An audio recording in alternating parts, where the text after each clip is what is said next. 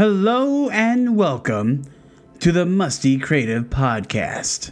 I am your host, Jesus, and I am joined by myself. Me, myself, and I. Thank you for joining us today, even though it's musty in here because we've been working too hard. If this is your first time listening to us, we are the Musty Collective and we motivate ourselves to become better storytellers. Today, we are going to get into the world building by exploring an old cartoon show that I dearly love and its evolution in a famous modern Disney film. Let's start the show.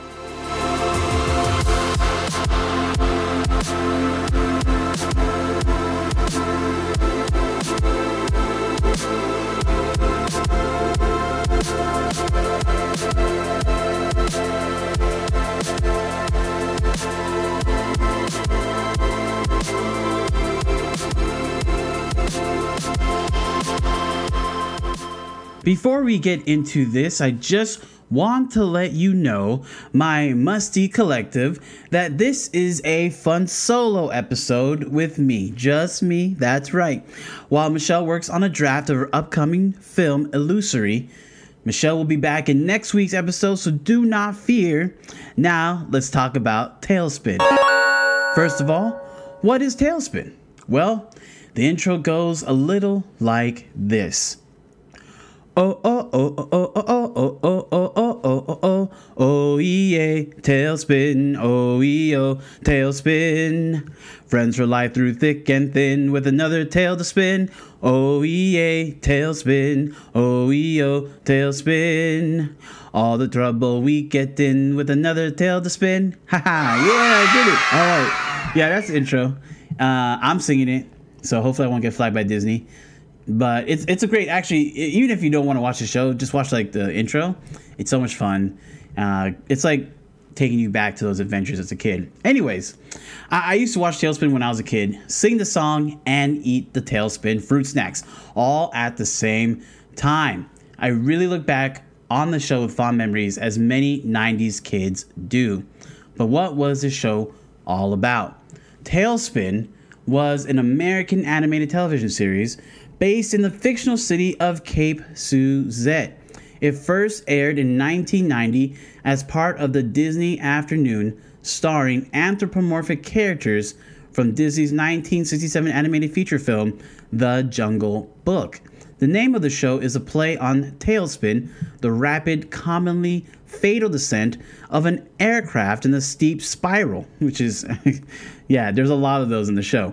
The two words in the show's name, tail and spin, are a way to describe telling a story. See, I really like the wordplay there. That's that was actually really good word word uh, wordplay because you're telling a tale, not the tale of a bear, but a tale of a story and spinning it, which is what Baloo the bear does in the show many times. The show is one of the nine Disney afternoon shows to use established Disney characters as the main characters. And interesting though, because also the legend goes of the nine old men, uh, the famous Disney animators back in the day. Uh, it's interesting that they had nine Disney afternoon shows. But the name of the shows are Darkwing Duck, DuckTales, Chip 'n Dale, Rescue Rangers, Goof Troop, Bonkers, Quack Pack, Aladdin, and Timon and Pumbaa, and of course, TaleSpin. So it's very interesting because, you know, obviously you name those shows and so many feelings come to me right now. Good times as a kid in the afternoon watching those shows. And of course, my 90s bros and sisses out there are probably being like, bro, you're bringing back the feels. Why are you doing this to me right now? But in 2020, we need the good feels, we need the positivity. TaleSpin's Cape Suzette is a gorgeous harbor city where Baloo the bear works for Miss Rebecca Cunningham at Higher for Hire air delivery service. The other major characters that are included in this show are number one, Baloo the Bear, of course. Can't have TaleSpin without Baloo. Number two, Miss Rebecca Cunningham. She is also a bear and Baloo's boss. They kind of give hints that there could be some romantic inclinations with between their relationship, but most of the time they spend it arguing with each other. Molly, the bear, is uh, Miss Rebecca Cunningham's little baby bear cub, I guess you could say that. Kit Cloudkicker is an orphan bear that it becomes Baloo's uh, partner and navigator. Louie is Baloo's best friend, who is an ape and is also the same Louie from King Louie in the Jungle Book, even though the voice actor is different. Don Karnage, Don Karnage is uh, one of the major villains. He's a pirate, and I believe his accent is French. But if you're French and you're upset by what I just said, let me know. And then you got to finish off with also Shere Khan, who's kind of like an anti-hero, kind of like a Lex Luthor in the universe there, and then Wildcat, who is their mechanic who can fix anything pretty much, but is as dumb as a nickel, literally as dumb as a nickel. All right, so that's the foundation for the show, and the reason why we're talking about it again is just to just to make sure to clarify is we want to discuss the topic of world building. World building is the process of creating a fictional world within your story that your characters live in and it is a great great tool for a storyteller to use and one of my favorite things about storytelling. TaleSpin, even as a kids show, does an amazing job with this by answering questions like one, place and time that your story happens. Number two, rules of the society and the punishments for breaking those rules for your story. Number three, who has the power? Number four, how do they communicate? And number five, how do they transport themselves? I love going back to something like Star Wars. You can easily, if you watch mm, uh, like maybe one or two movies, you can easily start to answer these questions. And it helps to immerse you into the story more because now you feel like the characters are moving in a real world. So, where did I get these questions from? There's an amazing video uh, on the TED Ed YouTube channel. It's called uh, Answer World Building Questions. It's a TED Talk. Uh, and I'm sorry, it's called How to Build a Fictional World by Kate Messner. Check out the video. So, for TaleSpin and this this whole cartoon series is about 65 episodes um, on Disney Plus. You can watch, and it's just it counts as one season, but to be honest, they just reran the episodes multiple years over um, until they just you know completely stopped doing that. So place and time.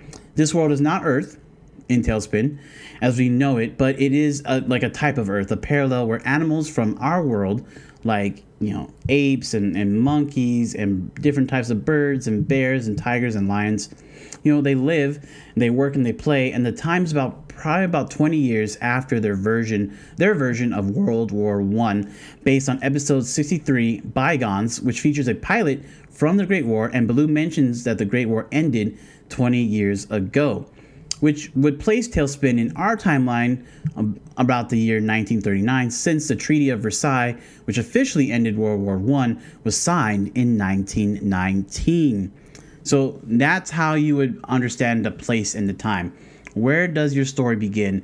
What are the major events that affected the timeline prior to beginning your story to help give us some context to what the people are thinking about? Since we're 20 years removed from the Great War, there should be a time of peace and tranquility, and hopefully not a time where people are still struggling to make men's eat, make, make men's meat after the war has ended.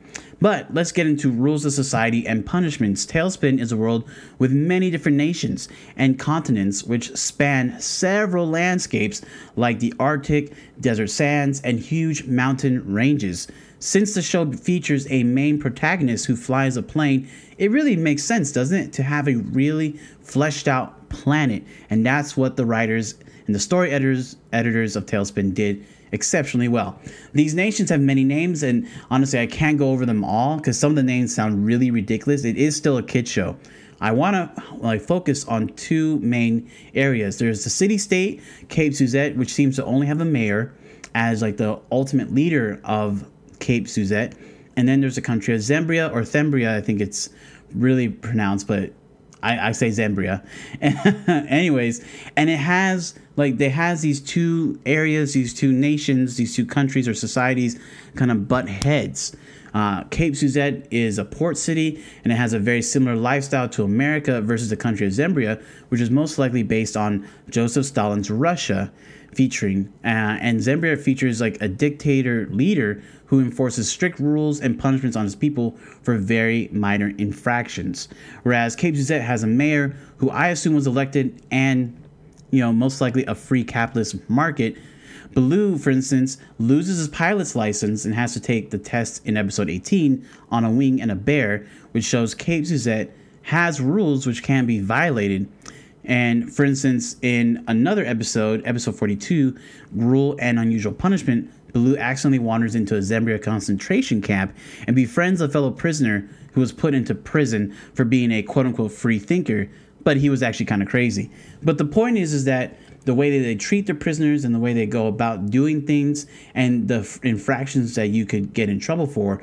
Like you could get in trouble in Zembria for like, you know, sneezing or saying that you believe the sky is is gray when the dictator said that the sky was blue. Like there's so many things you can get in trouble for in Zembria and it really pushed that narrative and again helps you to believe that this place, this world, this universe is real the governments in the world and who has power and who doesn't. So obviously here it's kind of like our world. The rich have the power and the elite leaders like dictators and nobility have the most power. Those who don't have power, which is another interesting play, are people like Miss Rebecca Cunningham, Baloo the bear, and Wildcat, where they're business owners or employees of business owners who don't have a lot of money and they're just kind of like you know scrambling on by to make ends meet and see if they can get a piece of the pie.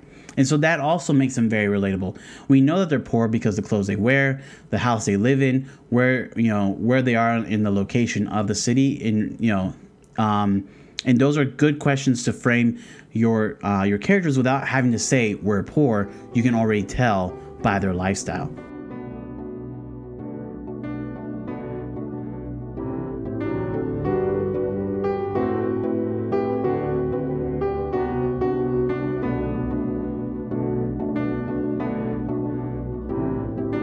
Couple other questions here. What do people believe in and what do they value most? There are religious cults and myths and legends in this world, but there doesn't seem to be a major world religion or religions. This is probably the one point of the world building where they're maybe the weakest at and it could have turned into something very interesting. For instance, one world building storyline that does do a good job with religion I think, is Star Wars, going back to Star Wars again, where you have the Sith and the Jedi and the opposition of these fractions, these religions who believe in the same kind of thing as far as the Force is concerned, but their interpretations are much different. Very much like the fractionalized modern Protestant Christian churches.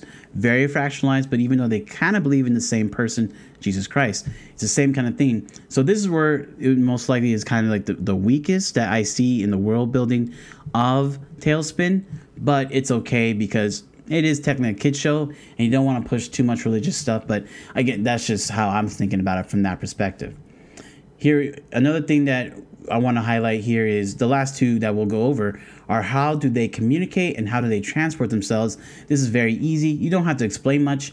Uh, the show shows them using a lot of radio communication. There's no email. There's no cell phones. There's no internet. There's no like apps or anything like that.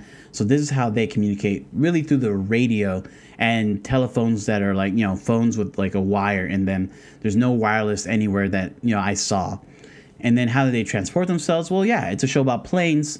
So it's planes, planes, planes, planes, planes, boats and cars, but mainly a lot, a lot of plane, a lot of, a lot of air travel. So that's kind of the rundown. If you wanted to create your own story and build your own world to support your characters in, then I think it's best to take this approach. Just list the questions down, answer those questions with your own like unique take on things and don't be afraid of what people would think because again your story is not about your world building. Your world building just provides context for your story. Now what about zootopia the 2016 animated film made by disney animation?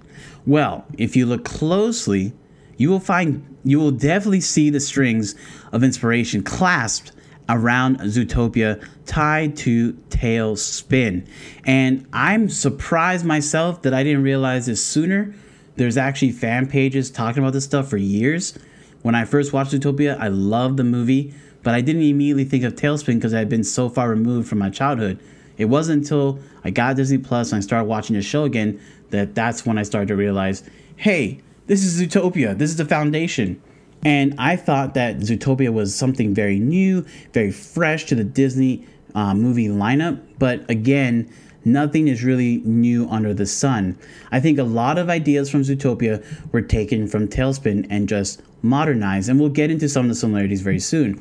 The prologue in Zootopia explains that for thousands of years, the world was split in two. remember, that was that little prologue where that's where we get introduction to Judy Hopps uh, as a little kid bunny and she kind of tells the story of what happened and how we got to Zootopia. And I think this was great. It was a great primer for people, and it's one of those methods of telling a story.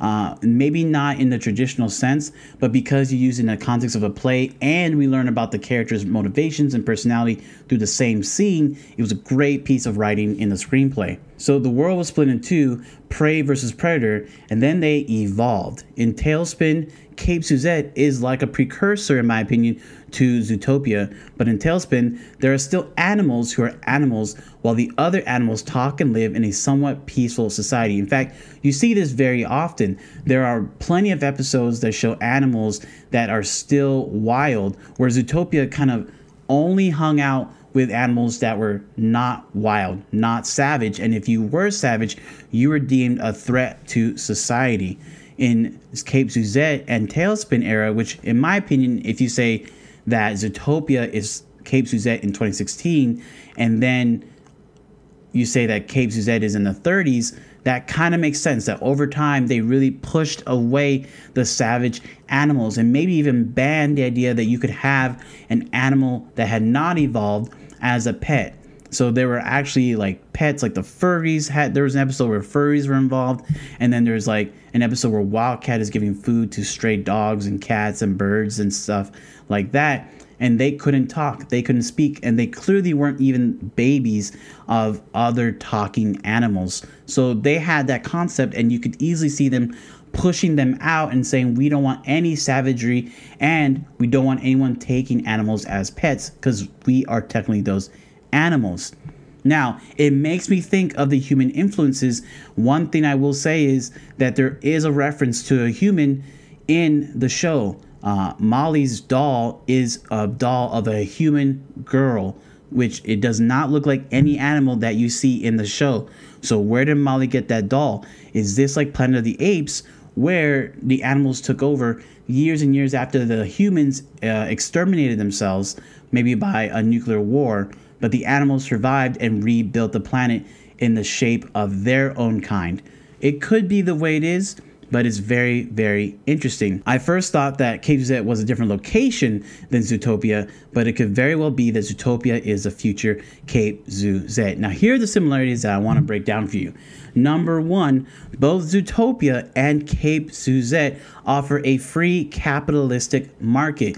This is not Zembria, and we have plenty of examples of countries that operate differently to Cape Suzette in the TaleSpin series. There's Zembria and Pelusa and a few other countries that have either nobility or other types of government, and Cape Suzette is standalone for the most part, that they're free market trade. Now, again, there could be other countries that I missed, but the main free market trade American lifestyle type of country that we saw the most of, where prey and predator would hang out and it was fine and it was peaceful, was Cape Suzette. Number two, both have as their head leader a mayor.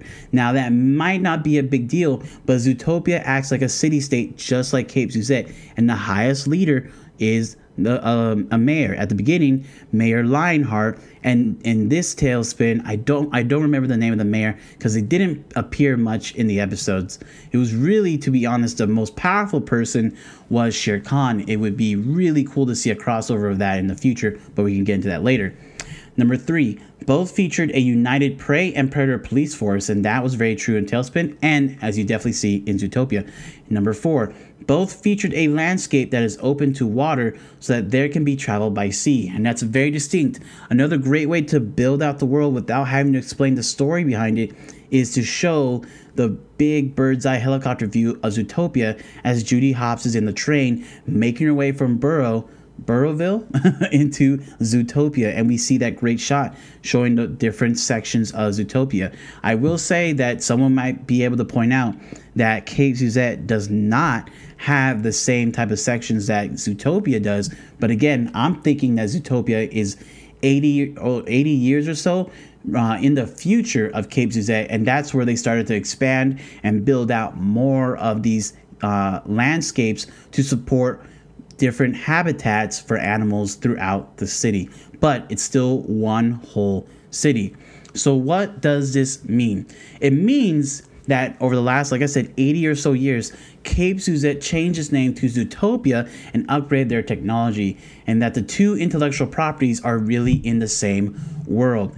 Disney and a lot of studios like Fox, uh, Warner Brothers, and other studios are very interested in having, well, Fox not as much anymore because they got bought up by Disney, but Walt Warner Brothers and Disney are very interested in having their own cinematic universes. Cinematic universes are just films that have characters that you that tie into other movies, but they're not traditional sequels, but they do all live in the same uh, creative world. And so the biggest example that we saw in the past 10 years was the Marvel Cinematic Universe, and other studios are trying to push up their own cinematic universes. Star Wars was very, you know, in- instrumental in making this very popular back in the day, and now with Disney at the helm, we're trying to see a, resur- a resurgence of that for Star Wars in its popularity with fans and with making lots of money. Now, Disney also has another cinematic universe out there that doesn't get a lot of attention,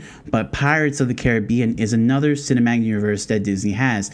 It would seem that Disney is fond of this model because it makes it easy to have sequels without them feeling like sequels, and you can still reuse characters and environments and rules, creative rules for the story, with again, not having to make a new IP. I think Zootopia was a very well done movie. It deserved all the awards and accolades it got and all the money that it made. It would be a total waste, in my opinion, especially now that Jennifer Lee, who sat on the Story Trust Story creative team on Zootopia to help guide it story wise when it was having trouble uh, it would be a waste if Jennifer Lee, now that she's the creative director, looking at all the different IPs and didn't try to push a sequel for Zootopia. But my opinion as a storyteller is that they have to have something reasonable of a story to feel that they have something to share that's still new for the fans so that fans don't feel like they're being duped and just getting a sequel just to rake in some dough. So, how do they do that?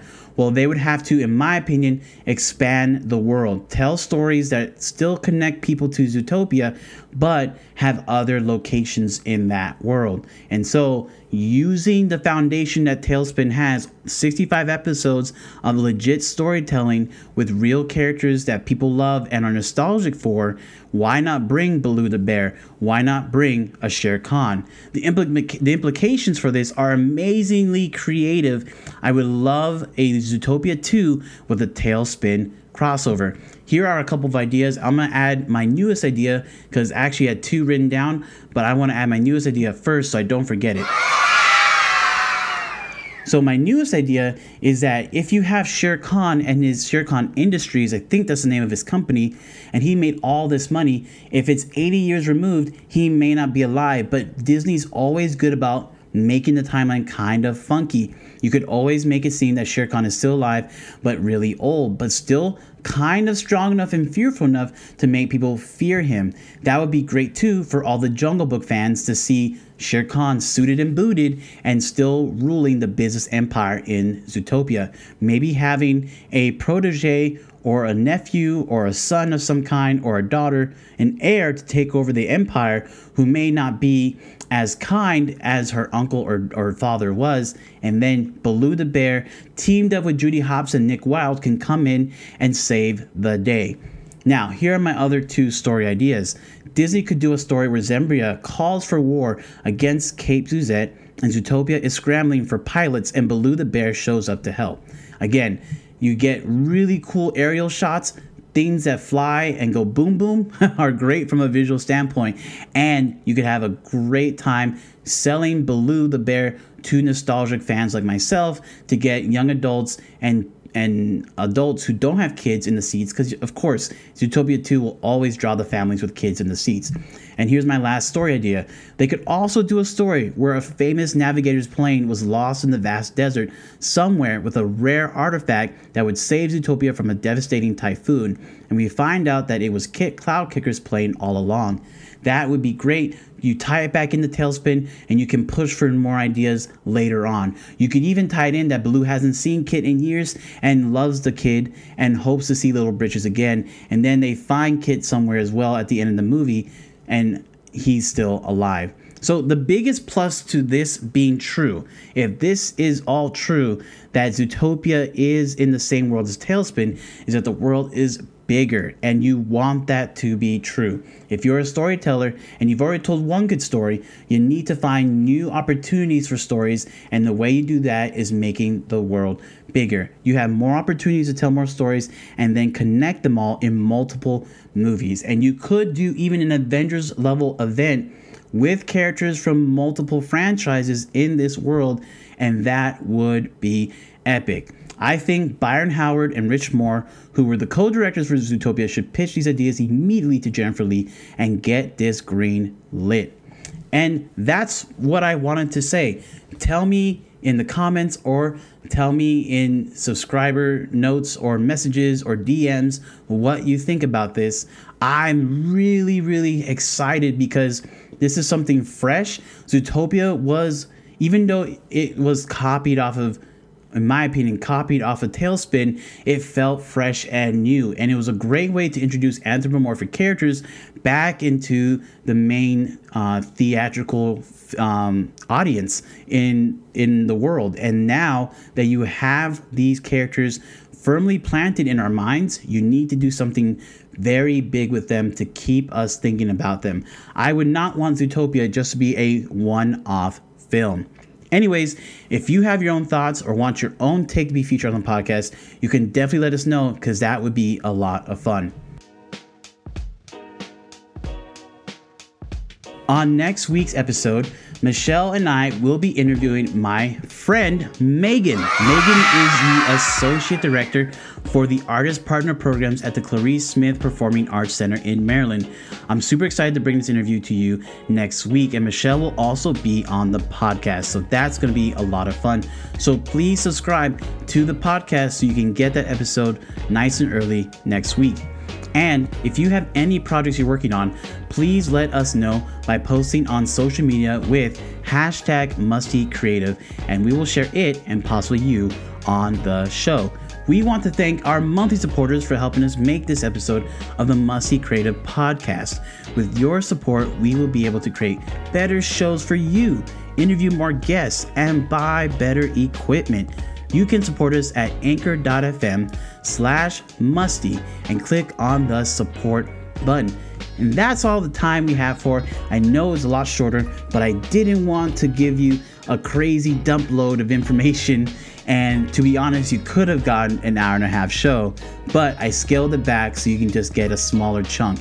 If you want more and you like my analysis on these type of topics, hey, let me know what you want us to talk about next. Remember to leave us a review on iTunes and find us on Twitter, Instagram, Facebook, and anchor.fm slash musty and our website, mustycreative.com, where there is a link for the merch store. And now it's time to shower up.